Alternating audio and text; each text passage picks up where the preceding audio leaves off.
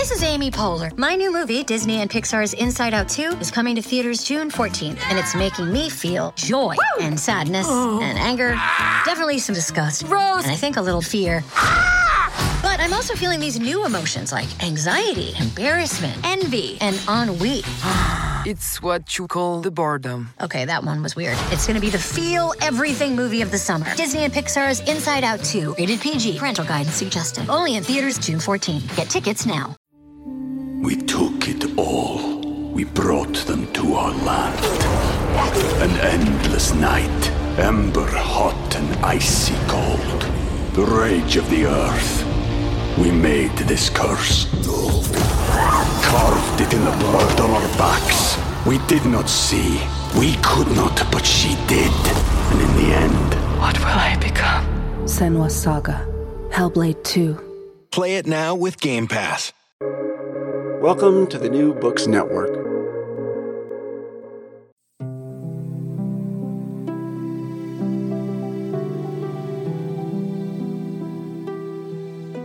Ska is an essential part of my own music journey. Growing up in the suburbs of St. Louis, Missouri, I was surrounded by a fantastic variety of local ska and punk bands. Seeing the Aquabats at my first ever show, where they opened for Blink 182, and then being able to see the band MU330 regularly, my gateway into ska was immediately fantastic. I attended a local music festival called Ska Orama more than once, and my own punk band regularly played with ska bands. I moved away from being a rabid consumer of ska music in my late teens, but gravitated back in late 2020 when I learned about the forthcoming book called In Defense of Ska by Aaron Carnes, which was released in May of 2021. I reached out to Aaron and got to interview him for another podcast that I make focusing on the Canadian punk band Propagandhi, but we struck up a friendship as his In Defense of Ska podcast co hosted with Adam Davis from the bands Link 80, Desa, and currently of Omnigone, which has complemented the book now for closing in on 200 episodes, took off and landed interview after interview with fantastic varieties of guests. 2024 brings a new second edition titled In Defense of Ska, Ska Now More Than Ever edition from Clash Books. Head to clashbooks.com to order In Defense of Ska and be sure to check out the complimentary podcast, In Defense of Ska. I am so delighted to bring you this conversation about the second edition of In Defense of Ska with author Aaron Carnes. Aaron Carnes, welcome to New Books Network in Music. Thank you so much for being here. Oh, thank you for having me on. It's a pleasure.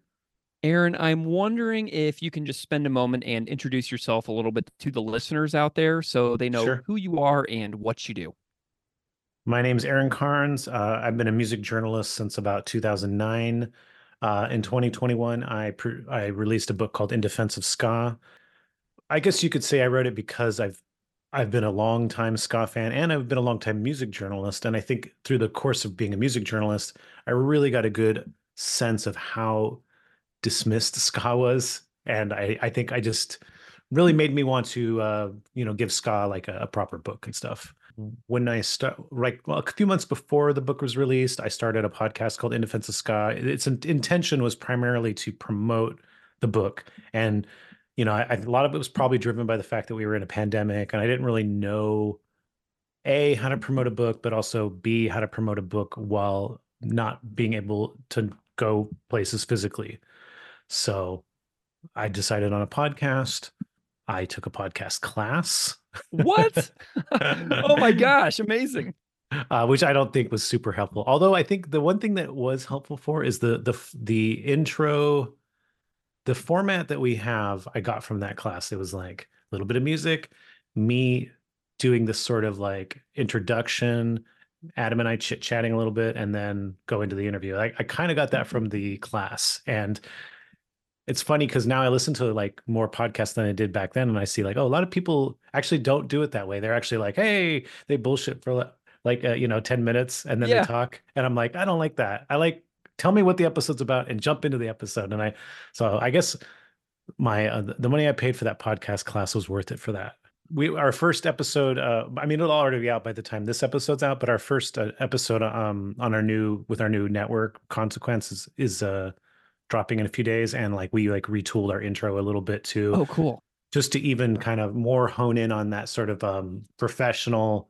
I, I guess it's what's interesting is the podcast is it it is free form, you know, interview, but I it's like a middle ground between being very structured and being like letting a letting a conversation go where it needs to go because I have very very like like detailed outline of where I want it to go and and and I have an arc in mind and I have a pretty clear interview like intro setup but yeah you know stuff still goes in chaotic directions too so Aaron, let's let's chat about some uh some ska here real quick. Uh Yes. you're also a musician. You you played drums in a band called Flat Planet in the 90s. And you know, you were on some some compilations and did some touring and did some roadieing. But you know, I'm curious about your what your earliest memories of ska are. Like take me back to like kind of the very beginning of your origin in this genre of music that you've spent your life documenting. Uh, the first time that I was aware of something called ska was in 92 when I went and saw Skankin' Pickle play at a venue in Santa Clara, California called One Step Beyond. I don't know exactly why I went there. I feel like a, someone I knew because I was into underground music and punk and like the funk metal stuff. So somebody cued me cued me in on like, oh, check out this band, Skankin' Pickle. They were basically local. I mean, I lived in Gilroy. They lived they were from like um, San Jose, Los Gatos, which is about a half hour apart. And uh, I was totally blown away. Um, you know, full horn section, the style of music I didn't really understand anything about, but also they played like every style. You know, they played reggae, funk, you know, punk, all that stuff. But I was just like, I was like a fan. I was sold. I was on board. I did a deep dive like immediately, and I just kind of shifted my interest towards ska. But the the funny thing is, and this is something that I've like realized more in like the last like three or four years. I don't know why it took me this long to realize it, but I was already a fan of Fishbone Mhm. and I was a fan of Mr. Bungle, their first Mm. record. And both of, you know, Fishbone, you know, obviously they played a lot of ska. I mean, they played a lot of other stuff too. And they often weren't like necessarily called ska. They were called alternative, particularly in the 90s. So I didn't really think about Fishbone having like these different styles that they were playing. It was just like it's Fishbone. They just all they're just crazy, right? And then Mr. Bungle, same thing. Like I loved that first record so much when it came out. I just thought it was like, okay, they're going to this like crazy carousel sections. That's how I thought of it. But now it's like I realize those are ska sections. They were playing ska. And we even interviewed uh Trevor Dunn, the bassist, recently. And uh yeah, we went into the you know, we went into detail about their ska history and them falling in love with Fishbone and being really into like bad manners and Oingo Boingo. So I mean, it was intentional. It wasn't, you know, it really is very legitimate like ska stuff happening on that first record. So I just I just think back how funny it was that I was already into this music. Just I didn't had no language for it or understand it as a separate genre until that Skankin' Pickle show. for me, my first memories of ska would definitely be, um, you know, Real Big Fish, Mighty Mighty Bosstones, partially, no doubt, Sublime. Uh, you know, watching MTV and VH1 in 1994, 1995, like that kind of era. Uh, the impression that I get music video from Mighty Mighty Bosstones stands out hugely in my mind. Um, Mhm. Same with the same with the Sublime videos, and uh, and then um sellout by um real big fish you know so these things and my first ever show ever in my whole life was blink 182 on the dude ranch tour with travis barker playing drums for the aquabats who opened for blink 182 in february of 1998 so for me um i got ska immediately in my my first ever live show you know? So i mean it's a pretty it's a pretty important thing whenever i think about the history of my own history within music as well as a fan. Yeah. How old are you? Because you, you're a little younger than me, so you kind of came to ska more as it was a mainstream genre, right? Yes, I just turned 40 in November Oh. of 2023. So I was uh, you know, 14 years old, um, seeing that uh Blink 182 Aquabats show in 98 and my dad took me and my two friends. So uh I was there, you know, I saw Travis Barker in the Baron Von Tito costume uh back there ripping it up for the Aquabats.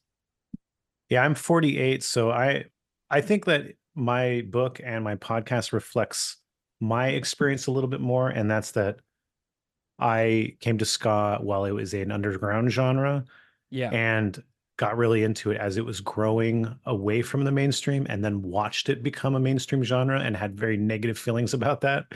So, but I imagine, you know, a lot of people I talk to that are your age, they come to ska through it as a mainstream genre and then they dig deeper. And so they, a lot of them feel like, well, yeah, there's better bands than XYZ that were on the radio, but if it wasn't for these bands, I wouldn't have discovered the other stuff. And so, and I, I, I can kind of understand that. And, and it's kind of like opened up my own perspective about the role that ska being a mainstream genre has had.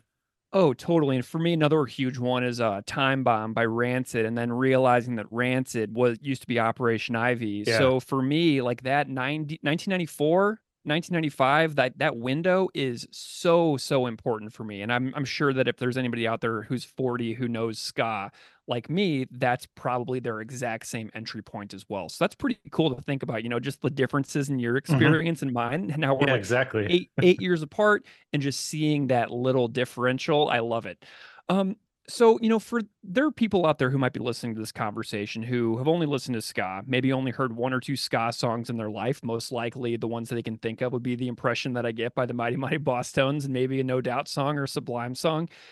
And i'm wondering if you can just give a a sort of a potted description for lack of a better term of the waves of Okay. ska that happened since its origin. Kind of like tell listeners about their like a little bit about the fluctuation throughout time Great. I love this question because I have a different perspective than I think is sort of the common narrative about the waves. And also, I'll say this I use the term ska pretty liberally, Mhm. but um, ska I think of more as like like a major genre category like rock or jazz. So much about ska is about its subgenres and it all falls within that ska sort of major category. But when we're speaking about ska, what it really is as when ska is ska, just like it is Jamaican ska from 19 late 1950s to early 60s. That is ska. It is a form of music that predates rocksteady and predates reggae. Um, it incorporated a lot of different things, like it incorporated jazz and incorporated American R&B, particularly like the um, New Orleans, kind of the grittier version of R&B, and uh, mento, which is sort of more like a folk music um, from Jamaica. So these elements sort of kind of like organically created Jamaican ska. And um, it had an upbeat sound. It wasn't like particularly political the way reggae became, and it wasn't complete. It wasn't so like love stricken the way Rocksteady was, but it it also sort of evolved at a time when Jamaica was uh, had its independence. So I'm sure that sort of impacted its uh, joyful sound, its dance dancey sound. But you know, Jamaica Jamaica's a land where you know something comes up and they move on to something different and that's been the story of ska you know so everything that we think of and we're talking about that's not jamaican ska i call it you know i don't really call it this publicly but i think of it as ska revival because it all stems from two-tone ska which is um you know from late late 70s england the specials the selecter madness. These bands, primarily the Selecter, if you're looking at the real origin, and Jerry Dammers, the keyboard player, they were consciously taking these old ska records from like the 60s that were uh, out and around at record stores, you know, in in in England, and they were deliberately like mixing them with the punk and the alternative and post-punk music that was happening in England at that particular time. It was a very thought it was something that was very thought about like like let's you know initially the specials were were trying to mix reggae and and punk because reggae was very popular and punk both of these things were very political and they were very popular. Reggae was popular with punks and they they just couldn't really make the energy of these sounds work together. And so jerry was like let's let's go back further and mix it with ska and rocksteady and early skinhead reggae. And that's basically what you have with the specials and and sort of Hmm. the ska revival scene is that conscious effort. And you know let's make it let's be political. Let's let's be very political. Um, let's address what's happening right now in England, which a lot of the music does. Some of the stuff you listen to two tone ska stuff, and you're like, yes, I know exactly what they're talking about, and I feel it. Some of it, you're like, what are they talking about? Because they were addressing very specific issues of their time and place. So there's so a lot of people like to call that second wave, and then they say third wave. It was 90s ska. I don't. I think this is where I feel like we need to depart on the common narrative because I see it as ska mm-hmm. revival and ska revival. What ska revival did was it birthed a whole new uh, global sort of ska movement, if you will. And within that movement, you see all sorts of su- subgenres being birthed, and it's all happening. You know it's all happening at once, really. I mean, yes, a little bit later you see ska core and other things like that, but really people are taking ska. Two Tone has shown people that you could sort of mix ska with other things, and they're just taking it in every direction Mhm. because it's it's been the new it's been the new established version of ska because Jamaican ska really wasn't something that spread globally to the extent that two tone ska did. Two tone ska got all over the world. It was very very popular in England. It was top 40 music. Um, tapes and, and CDs found their way all over all over the planet. In the US, it was um wasn't that big. It was kind of a culty thing, but you know, people in America, in New York and LA that just like love weird British stuff, uh, they ate it up. And a lot of those people started bands and they kind of created scenes in their own cities. And, you know, it took a while before it like really caught on in the US. Something that I, I love that you just said is the the you mentioned like ska core and things like that and the way that it branches out. Like I remember seeing one of my first shows uh, was like the Toasters um, Mhm. in like you know the early 2000s and Big D and the Kids Table was opening up. So like you I was seeing this this um, generational divide between like this like late 70s sound from New York City mixed with like what be, what came later and I love the way that uh, uh, the worlds kind of blended right before my very eyes if that makes sense you know Mhm. Yeah. So, you know, like some important bands from my point of view in terms of their different takes on ska were like Fishbone, obviously, who played a lot more ska in the 80s than they did in the 90s. They they introduced like this concept of like really you can play every everything with ska. And and they were such so good at every genre that it it worked well. Um, in Argentina, you had Los Fabulosos Cadillacs, who really kind of were one of the first like bands in Latin America to play ska and and mix those elements with it. And they went on to be a really big band by the 90s. Operation Ivy, obviously, they were punks first, and they kind of showed that ska could be played by punks and be treated as a punk su- subgenre, even though it isn't. It, but they they treated it like that. Tokyo Ska Paradise Orchestra started in the late 80s in Japan. They mixed all kinds of really cool elements with ska, and they're like they're a level of musicianship that I've never seen of any ska band ever. Like I saw them uh, last year at Supernova, and was mind blowing. Like they're just they were perfect. Everything was absolutely perfect. Um, Hepcat kind of drew drew on traditional ska. You know, the Busters from Germany, they kind of did like kind of skinhead reggae ska stuff. Suicide Machines, you know, Against All Authority were like a great ska or a great punk ska band. Mighty Mighty Bosstones, like mixed hardcore metal ska.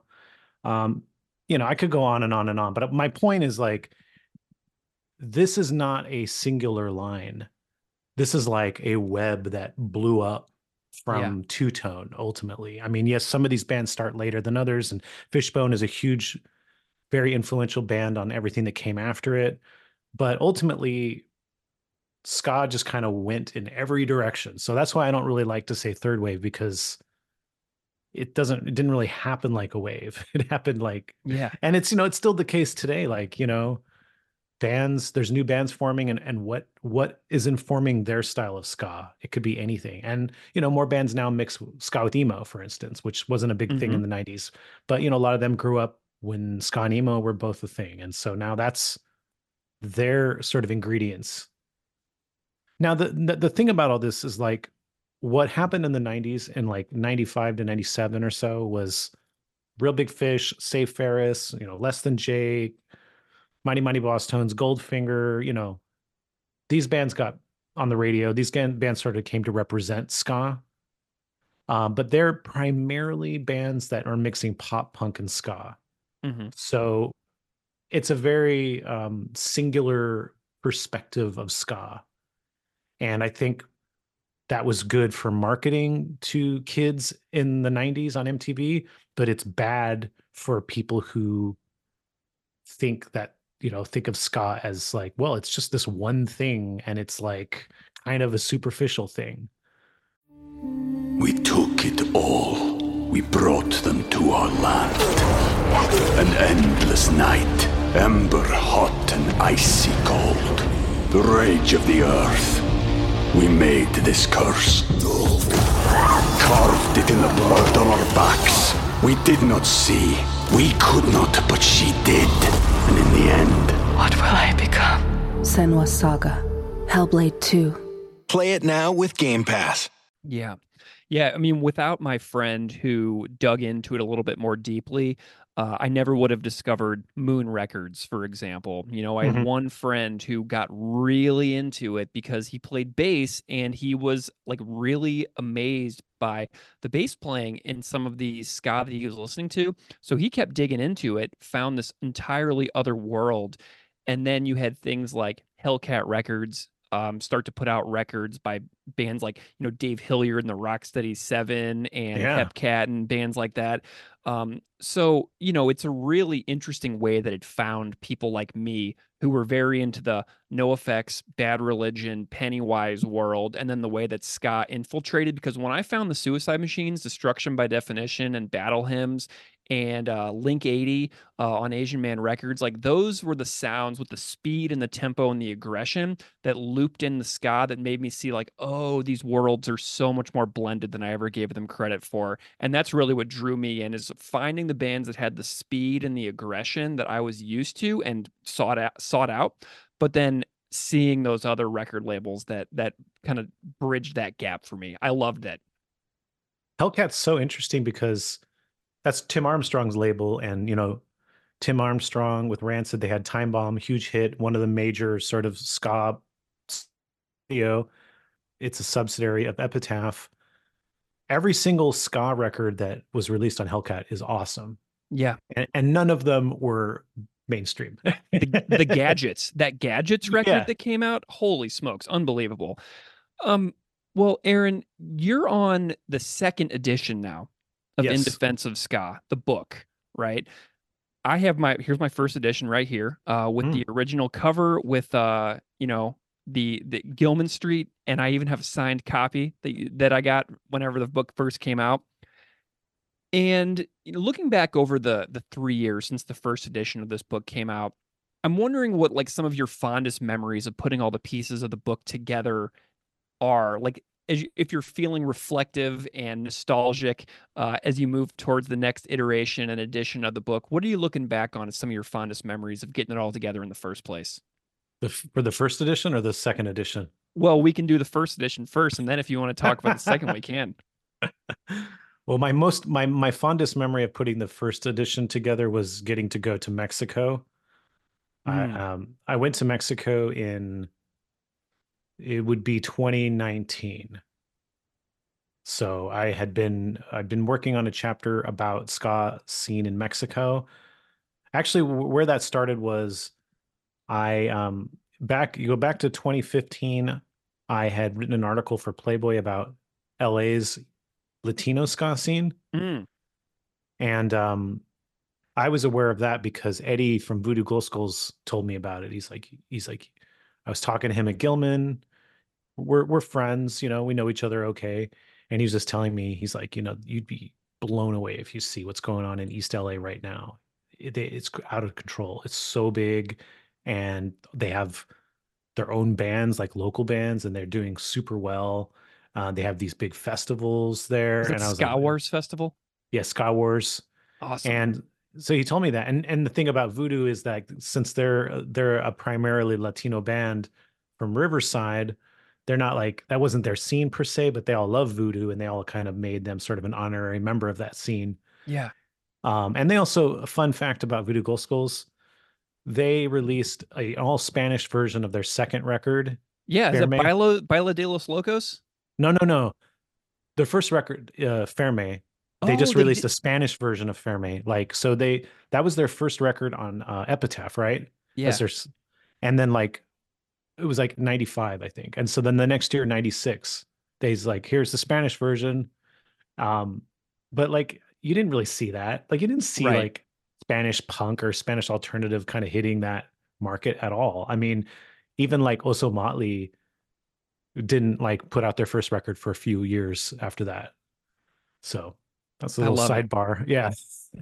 so anyways, like I uh, I kind of looked into a little bit more, and I had like a connection at Playboy. I had just started writing, uh, you know, freelancing there, and I, I pitched the article to the editor. He's like, "That sounds awesome," and uh, I was I went down to Ska Wars, and uh, it was like yeah, about three. I would say about three thousand people. It was at a park in East LA, uh, very DIY, but huge. You know, I'd never seen a local DIY scene just so vibrant. And like the thing that really struck me about it was that it was really filled with young people. It wasn't a bunch of old people who grew up with this music and they're still supporting it 20 years later. But you know, I mean, bless the old people like myself that Yeah. do that. Uh, it was a bunch of young people and they were so into it and they knew all the lyrics to these local bands and they were just dancing like crazy. Anyways, I'm working on my book late, you know, a couple years later, and I'm like, well, I gotta, I gotta have a chapter about that scene and go deeper into that scene. It's so cool. And I'm talking to Clemente Ruiz, who's like the main person who I interviewed for the article. And by the way, Clemente told me when I, when that article came out, I was like, "You're the first person to cover this scene that really got it right," you know. And I was like, "That that's I feel so honored that you say that. I mean, I'm not I'm not from that area, but I guess I understand. Maybe it's because I understand ska, so maybe that's why." Mm. Um, so I was I was starting to interview him again for about for the book, and he's like, "You know, you gotta you gotta go to Mexico. You got to see what's happening in Mexico because it is crazy in Mexico. There's festivals happening in Mexico City with like 20,000 plus people.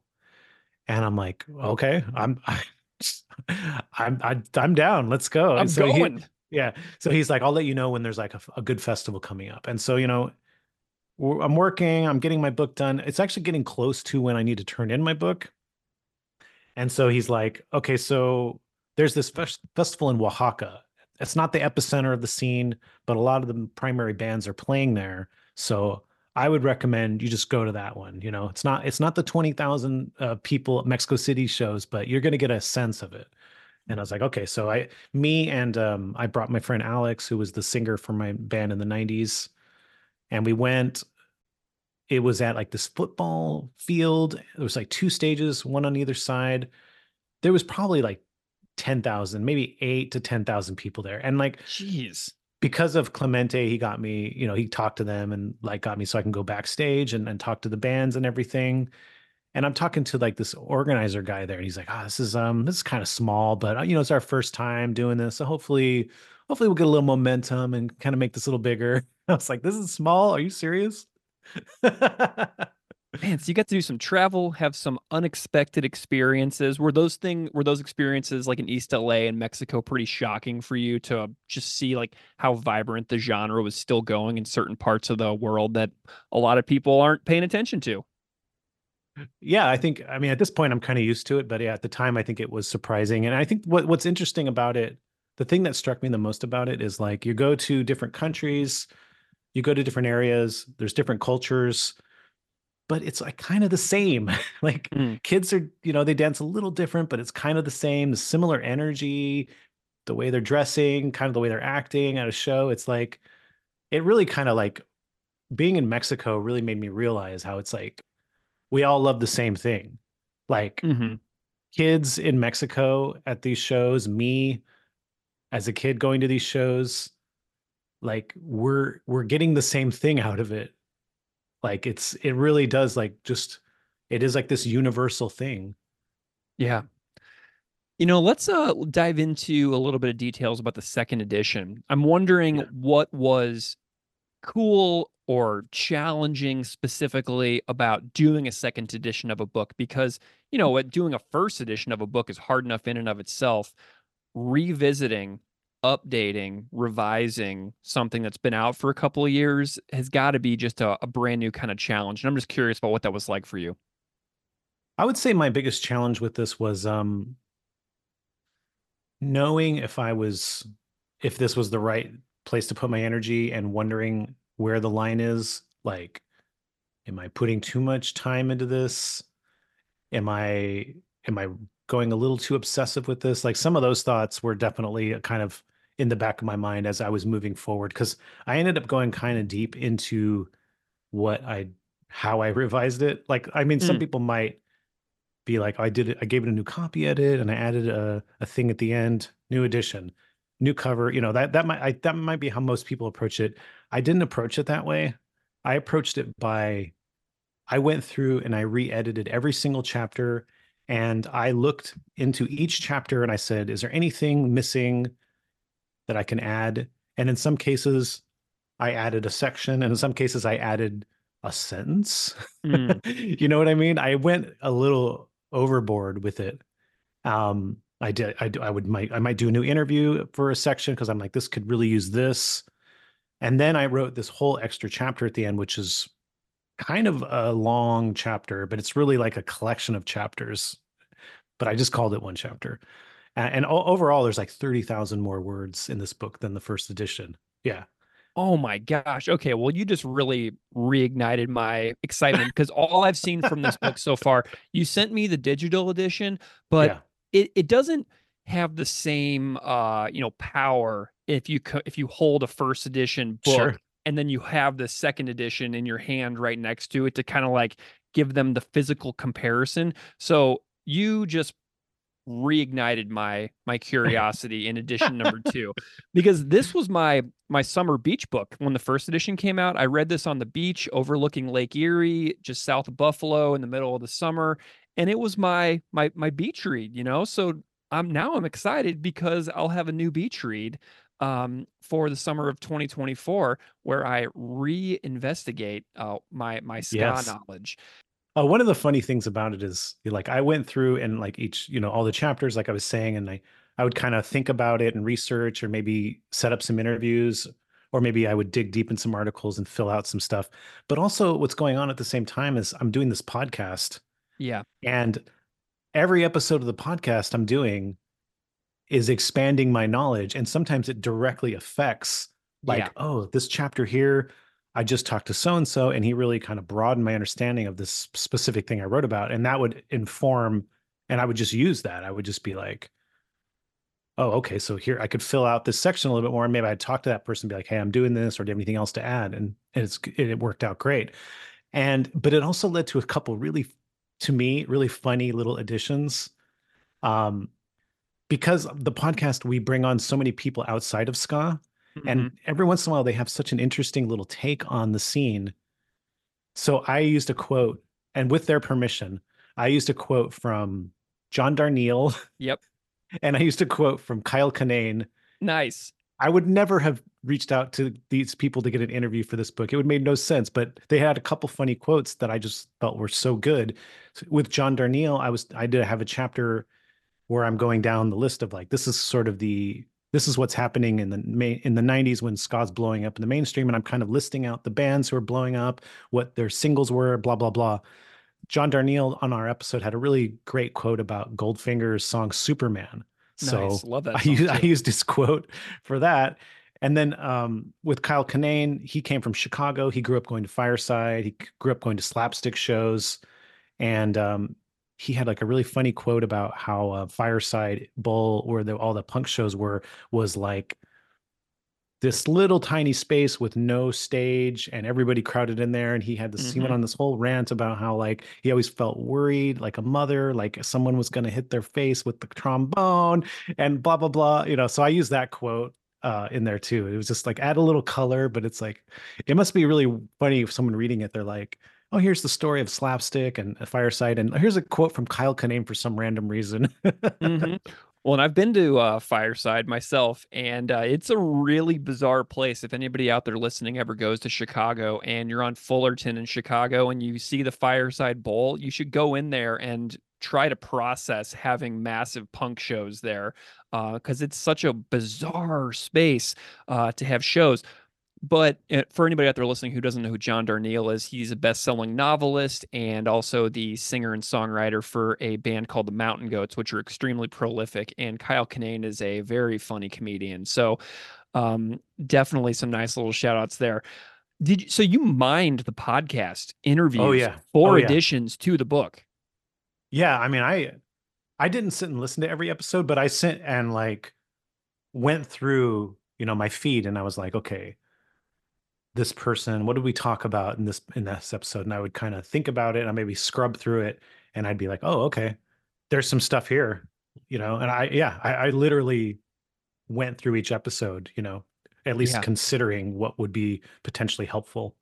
That is amazing because you know at 180 episodes or so of the podcast now, with more, many more in the works, you're you have a, a gold mine of information that you could have drawn from for this book. So I'm just delighted to hear that you did because the podcast is an entity in and of itself that is like just so complimentary of the book that uh you know so like seeing the podcast as well it's like wow this is so deep you know Mhm. Thank you. Yeah.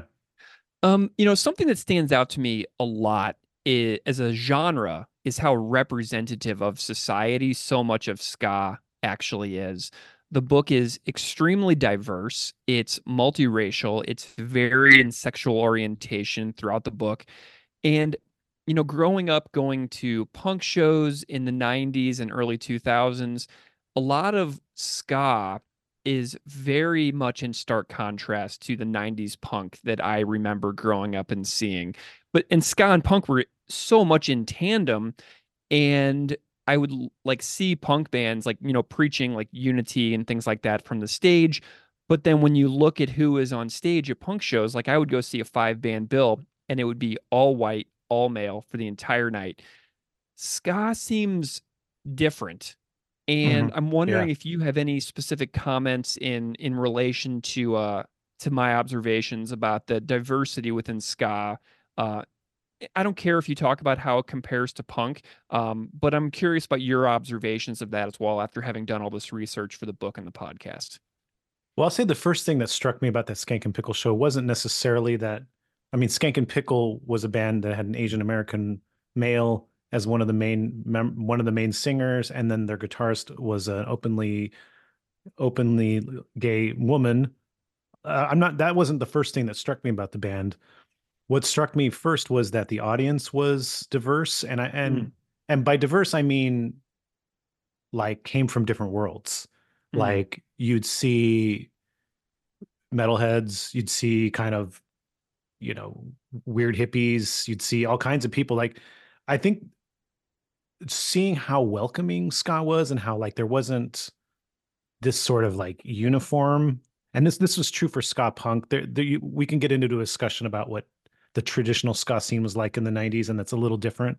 But the ska punk scene in the 90s was like super welcoming and like very inviting and kind of like in contrast to some of the other shows I'd been to that were kind of scary. Like I was really into Primus Mhm. and um their audience was kind of scary. Yeah. Like I don't know why exactly that's the case because it's kind of since they're such a weird goofy band, but it was like they were kind of it was intimidating as like a, as a little kid, you know, who wasn't uh, doesn't wasn't violent or didn't have like this violent urge that you needed to express. I was like, Yeah. I love this music, but God, I feel weird being here. Being at the ska shows were like not like that at all. It didn't feel violent. It didn't feel aggressive. It didn't feel like gatekeepy at all. It was just like everyone's welcome. It's fun. It's kind. People, you were making friends with people just because they were there. Um, I don't know. So that was the, I would say that was the first thing that struck me about ska, going to ska in like the early mid 90s.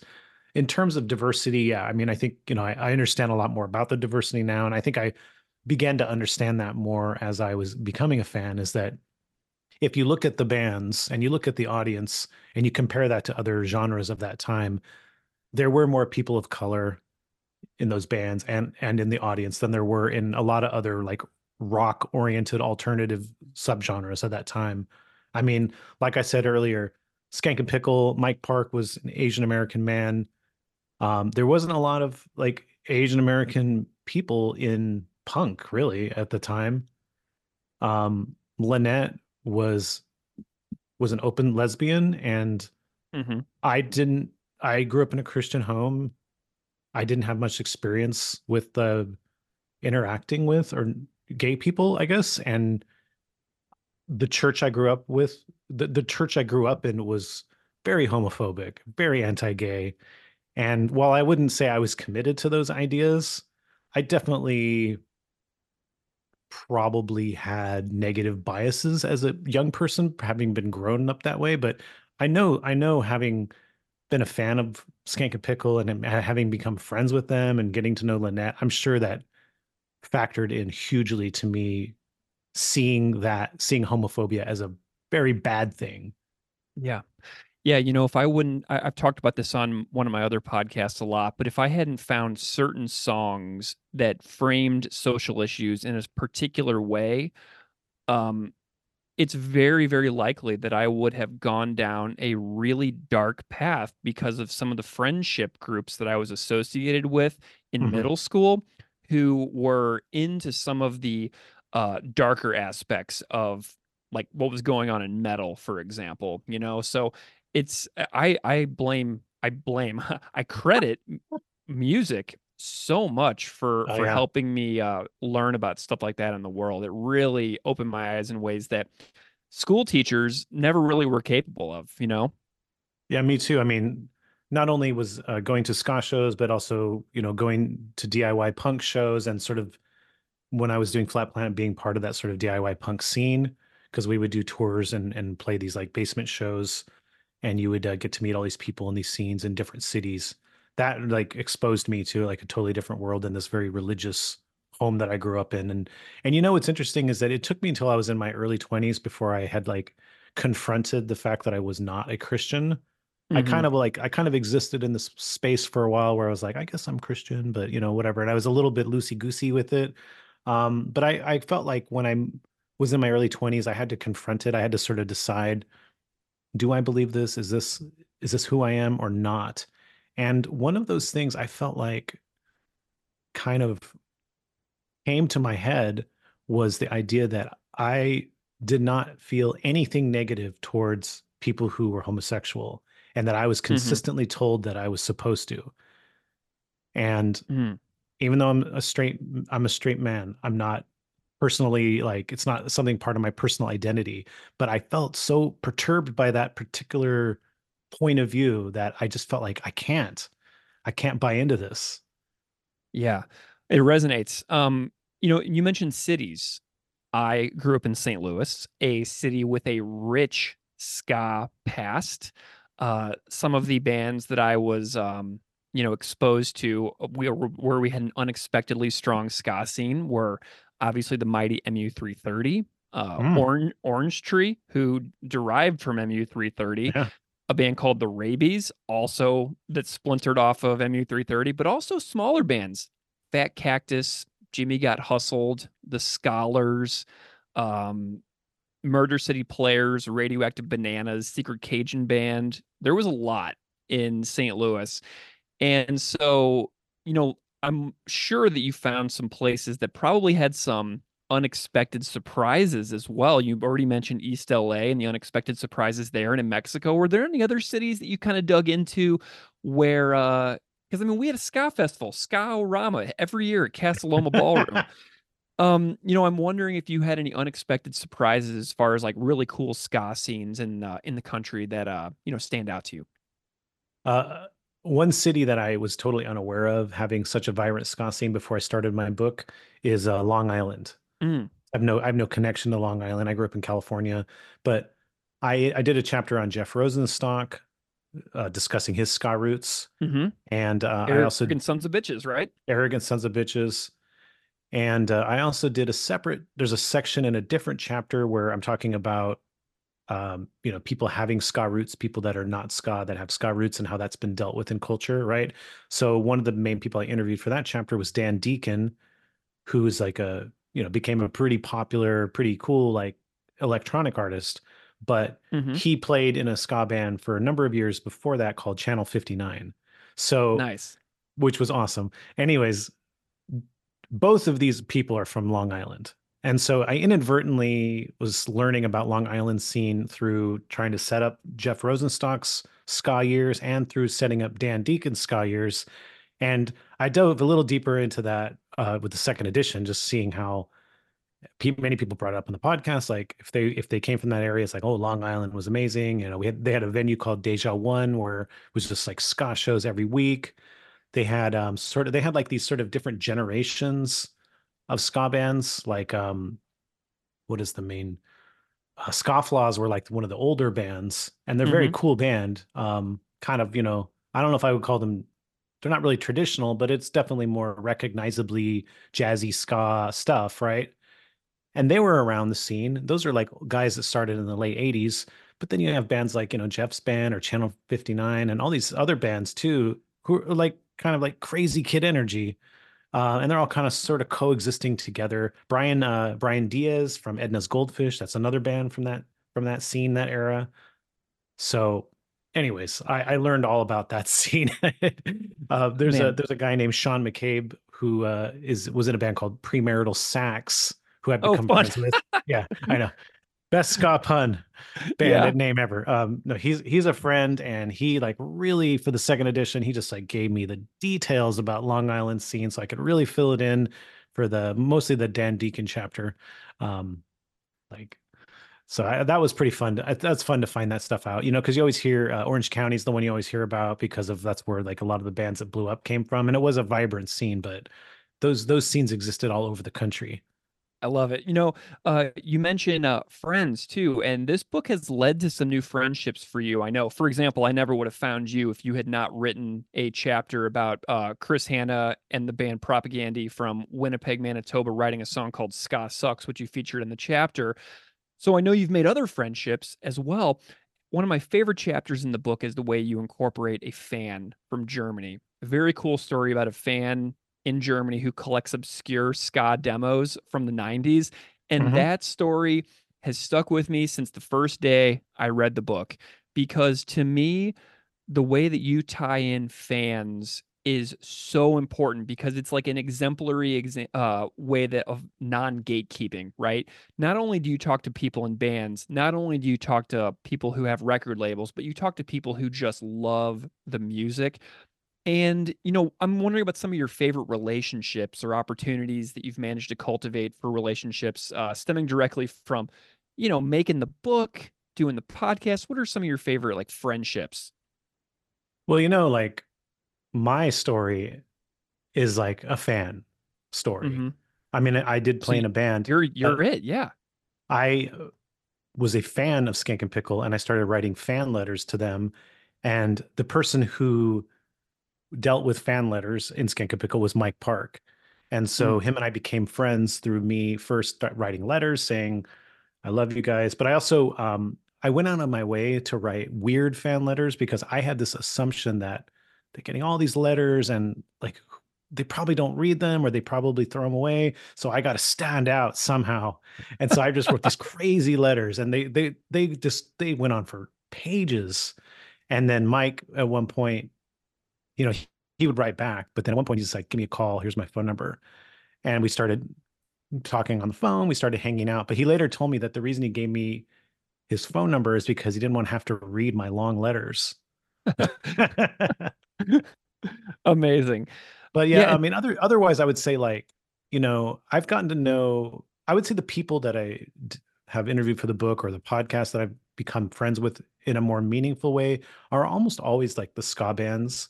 You know, we bring on people outside of ska and super friendly interviews and and and that kind of stuff. And I might chat with them here and there a little bit outside of the interview. Like I've had a like we had John Ross John Ross Bowie on the show from uh, Big Bang Theory, and Mhm. um, I've I've chat with him a little bit since the interview. Like when when we when we did um, Bill Stevenson, Bill Stevenson came on the podcast and he uh, he had this whole thing about where he uh, has this whole stretch that he does, and he sent Yeah. us a video after the fact showing us the stretch Yeah. and and I just I don't know I was like I bet John would love this because he's a big like pop punk fan and I sent it to him and we like he laughed and we talked about it for a little bit um, but that kind of stuff you know that's that's friendly but like it, the ska bands like whether I knew them back in the day or kind of knew them back in the day or didn't know them at all back in the day we're all becoming like much better friends like like the guys from Mustard Plug for instance like pretty good friends with them now but I I, I didn't really know them personally back then I was just a fan back then Yeah. And I think they all like really respect what I what I'm doing and what what Adam and I are doing with the podcast. Well, let's talk about Adam. Uh, the podcast uh, just started um, before the book came out, as you mentioned, taking on a life of its own. Um, Adam Davis, your co-host, is the guitarist, was the guitarist in one of my all-time favorite bands, Link 80, and now is the singer for the almighty Omnigone, whose uh, Mhm. record No Faith I have right here from Bad Time Records, an amazing record label doing fantastic ska right now, and I've got it on very gorgeous blue vinyl. Um, tell me a little bit about your relationship with Adam Davis doing doing the podcast because it's it's so special. When I listen to the podcast, it's like here's my time with uh with you guys, you know, and it, it means a lot for listeners. Well, we first met in high school. He's a f- couple years younger than me, but and I don't remember specifically how we met. Uh, He says that we met at a um, Cure show, um, which I know I remember him. I remember him being at the Cure show, and I remember talking to him. I don't remember if that was in fact the first time we met, but we'll just take Adam's word for it. That's when the first Yeah. time we met. Cure played at a San Jose. Uh, God, it was this gigantic arena. I had no idea the Cure were that big. um, this was uh, right when they had that um, the- right when Wish came out. So yeah, Mm. everyone everyone that I know knew that was into cool music was at that show. So Adam and I apparently met at that show, and um, we were I don't know that we were close friends. You know, we were we were within the group of people that were friends or friendly with each other. Um, he and I, I started a band after Flat Planet called Fashion Police, Mhm. which was a bit of a reaction to band stuff. It was like a we're gonna make a band do just weird songs and just be a little bit on the performance art side of things, be confrontational, have no intention of making this band be anything. It was kind of like an a cathartic out, outlet for us. And Adam was uh, we tapped Adam to be in the band as the guitarist. And um I don't remember after that. I know we kept in touch. Um we eventually started a, our own band like in like 2008 or 2009 called Narboots Mhm. which was um kind of similar it was more but it was a it was done in a in a less like aggressive way it was like kind of confrontational and kind of like weird and theatrical we did that for right up until about 2018 we had we haven't really done anything since. He started doing Omnigone and i was i got i was really heavy into my book so i just kind of didn't really have a lot of time. And there hasn't been much like impetus to start again although we do talk about it every once in a while but definitely through the narboots years him and i became like much much closer friends. And, and to, to the point where we now like jokingly refer to the podcast as like the new season of narboots Perfect. Well, if I can blow your mind here real quick, uh, I don't know if you know that I have this, but I have one of five of the Narboots test pressings. wow Here is my here is my number three of five test pressing from Narboots' album titled Album. Mhm. and it's signed by Mike Park with my little certificate of authenticity. Uh, Mm. But I have the uh, the Narboots um, one of the five test pressings that I got directly from Mike a couple of years ago. So there's my my mind blowing Narboots uh, edition. And I, I knew I had to have that ready because I knew that Narboots was going to come up, and I was like, I got to show Aaron I have the test pressing. That's amazing. The funny thing is that album is like basically just punk rock songs, right? It's great. Yeah, I just listened to it today. I had this uh, test pressing on no more than two hours ago in my house. Uh, and, you know, I just had to tell you, I had to show you that because I knew you'd love it. But the band, like, pretty much after that became an electronic band. Yeah. Like, we just would play electronic backing tracks on our iPod and we would sing, uh, you know, Adam and I with uh, our ex- long extended mics. I don't know. We didn't want to go wireless for whatever reason. and, you know, we would sing in the audience. But yeah, it's, we we moved away from actual guitar, bass, drum, punk, uh, you know, pretty quick. Yeah. Well, my favorite episodes, I've listened to not all, but many, many, many of your episodes. And I just wanted to tell you some of my favorite podcast episodes. So if anybody out there is listening, uh, is curious, where do I start with In Defense of Ska? Here's my personal list. Uh, anything right. involving Mike Park is Yes. wonderful. Um, the episode with Matt Bettinelli Olpin from Link 80, who is also now a major Hollywood director who is uh, attached to the Scream franchise. That episode was amazing. Barry Johnson from Joyce Manor, loved it. Steve Choi from RX Bandits, Brendan Kelly from Slapstick, the Lawrence Arms, and the Broadways, uh, Kamala Parks, who is an absolutely legendary figure in punk and uh, venue management and booking and everything that people might not know. Reed Wolcott. Uh, uh, and Kamala is like uh, a, a, really important name in terms of the history of Gilman specifically. I, I should yeah. add that in there. Yeah. Yeah. Uh, Reed Wolcott, We Are the Union, Laura Jane Grace from Against Me, Jay Navarro from The Suicide Machines, Dan Potthast from MU330, Brad Logan from Leftover Crack, Angelo Moore, uh, who I know was most likely an insanely special interview for you, considering your mm-hmm. adoration mm-hmm. uh, and love of Fishbone. Um, Rory from the Impossibles, Rory Phillips from the Impossibles and the Stereo, who went on to become come on my podcast after coming on your podcast. Um, but a few more that I really love is the Blue Meanies, John Darnielle, Bedouin Soundclash, Joe Gittleman, Dan Ozzi, and this one, the Abrupters from Buffalo, New oh, York. Yeah, your neighbors. Because because they are my neighbors. I love the abrupters from Buffalo. And we and, mentioned you. Yeah. And and I get talked about on that podcast. Yeah. it was an amazing story. And so those are some of my favorite. Um, and I'm wondering if you had any other ones that you're like off the top of my head, these are a few of my favorites that I'm just like so blown away that I got to do. Well, Fred Armisen is a guest that we've had that was pretty amazing. It was really amazing just how um friendly and gracious he was. Yeah. And uh he was and he did not rush us you know we did a long interview we did some bonus stuff for that too and he was oh, totally fine with that you know that yeah. um that was a fun interview. Um one of my all-time favorites and it's kind of uh, a little outside of what we normally do but it will always probably be my number one interview is tim cappello the saxophone player from uh the film the lost boys. Oh okay. Yeah. So tim cappello he's like you know the sexy sex man that's become a thing right? And it's it's been a parody of his moment of that film. I had a connection to him from like i was some of my journalism that i do and i was like oh man i would love to have like a really long interview with him. I don't think he has any connection to ska but who cares? I just want to talk to him. And so we we brought him on and he did he's like i don't know anything about ska. I'm like that's fine. I just want to hear your stories. Because i heard some of his stories. He's got some incredible stories and we brought him on, and then for the first half hour, he's talking with just encyclopedia knowledge about um, Jamaican ska. like, you don't know anything about ska. sure. Um, wow. But then it's like we tell tell his stories, and you know, he used to play with uh, well, his main gig was Tina Turner. He played with Tina Turner for a long time. And whoa.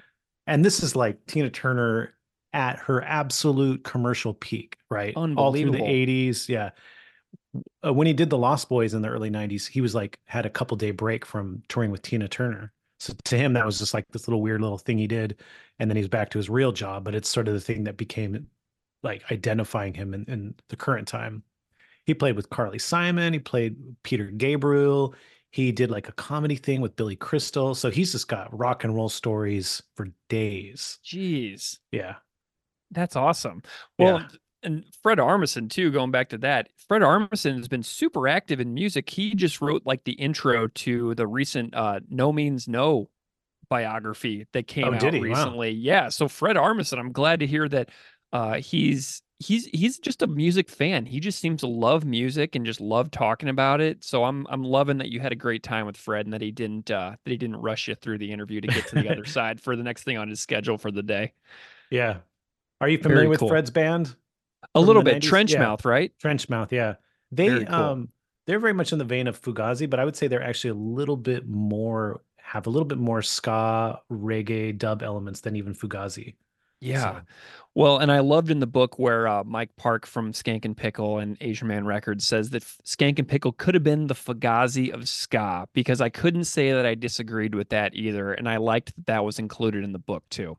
Mm-hmm. Yeah, Skankin' Pickle awesome. were uh, a, very, very do-it-yourself band. I mean, they had their they ran their own record label, they released their own stuff. And the thing about Skankin' Pickle, and I, I think I made this point a few times in the book, is that they, they're not really remembered too much by people who weren't part of that at this point because Yeah. they didn't have songs on the radio.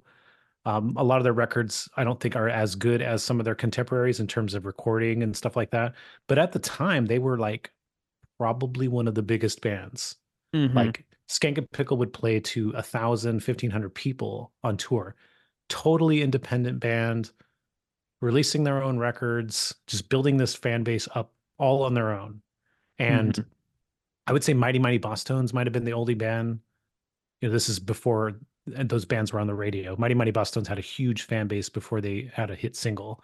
I'd say Mighty Mighty Bosstones was probably the only ska band that was eclipsing them at that by the time Skankin' Pickle bro- broke up in like 95. Wow. Amazing. Um, you know, the second edition you mentioned earlier, I want to talk just a little bit more about that. Um, it contains that chapter at the very end where uh, Patrick Stump from uh, Fall Out Boy uh, Mhm. comes in there and kind of talks a little bit about ska. Um, but it's a brand new chapter. Like, what was that writing process like for that uh, that brand new edition that went into the book that didn't complement the other chapters, but is just a brand new standalone thing for the second edition? Well, one of the things that inspired me to do this second edition, there was a couple things, but one of them was uh, addressing some of the things that either I felt personally was missing or I was hearing from other people that said was missing. Yeah. And so I was putting together just a couple different things. And one of the, one of the things that I noticed that they were all sort of connected to was that they were addressing a lot of what was happening after ska fell out of main the mainstream. So ska kind of peaked in like 97, 98. It's starting to go down.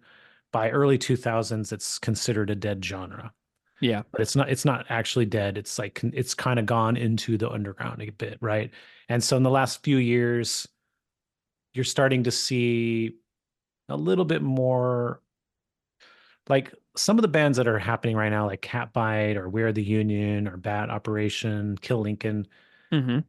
these bands are they're not in the mainstream but they are starting to get outside of the ska bubble and so people outside of ska are starting to notice them Yeah. so there's kind of been a conversation about like ska's back or you know is there a- there a new ska revival or new ska wave happening so these conversations are happening now and so i wanted I, I found that i was talking a lot about the period between the early 2000s to the present time and so uh, i called it the lost years Yeah. because it's like whatever it's it's maybe it's the dead period maybe it's the underground period what what is it you know but it, it and so i i this chapter goes through all sorts of little scenes or little moments that really illustrate where ska was was at during these times. And in many cases i think that there's a vibrancy to it.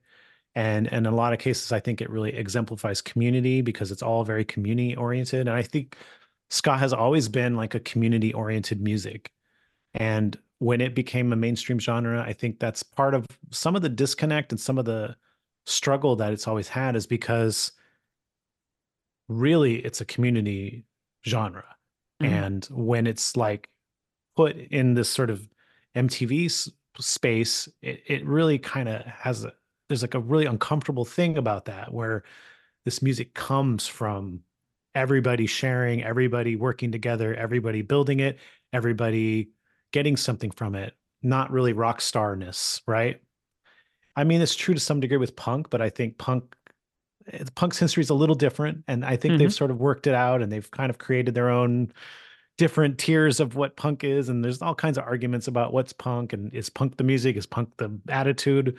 You know ska i don't know ska's a little different to me. I think that that that community spirit is has been a, the lifeblood of it. So the lost years really shows different scenes of that community lifeblood over the years.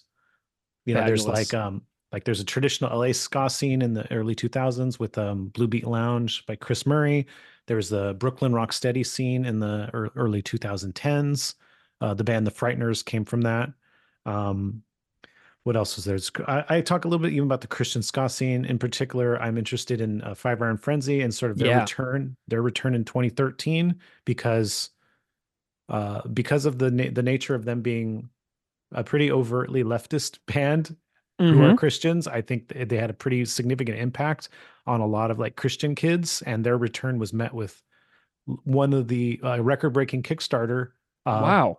Which was, you know, that record was broken by someone else like uh, not long after. But at the time, they broke a, a Kickstarter because they have they were so meaningful to so many kids who grew up in the church.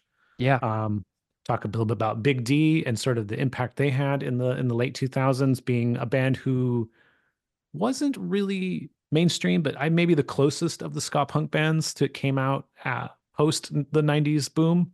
Yeah. Um, and I talk about sort of Bad Time Records and these bands and kind of where, where they came from and what they came from. Because there's a lot of factors that led to these bands having a more successful period right now. Awesome. Well, Aaron, I'm so delighted uh, with our correspondence of the last couple of years, uh, what you and Adam have been doing over at In Defense of Ska, and just talking about podcasting kind of behind the scenes. Mm-hmm. Um, and you know working towards this uh, second edi- edition of the book it was super exciting to me whenever uh, you told me that you were doing this i am so happy that i get to be the one to bring this conversation to uh, to the world um, to feature this book on uh, on the network and everything and i'm wondering if you can just uh, tell listeners where to go what to check out if they want to follow along um, see what you're doing and uh, you know see what see what you and Adam get up to, but also just anything you want to promote whatsoever. Go ahead and shout it out. Well, the my the second edition of my book comes out in October of 2024, but it, you can pre-order it right now. And Mhm. I ask kindly that if you uh, if you're interested in what I do and you you would support ska, that you pre-order it because it'll help it'll help sales, it'll help the algorithms, you know, say that this is something to share with more people. Yeah. So so go to clashbooks.com and uh, go to new books. You can pre-order it right there. Um, for the podcast in defense of ska you can get it wherever you get podcasts um, you can also uh, follow us on social media we're on um, facebook instagram twitter tiktok the handle is at in defense of ska on all of those Wonderful. Aaron Carnes, author of In Defense of Ska, the first and second editions. Thank you so much for being here. It's been a real pleasure. thank you for having me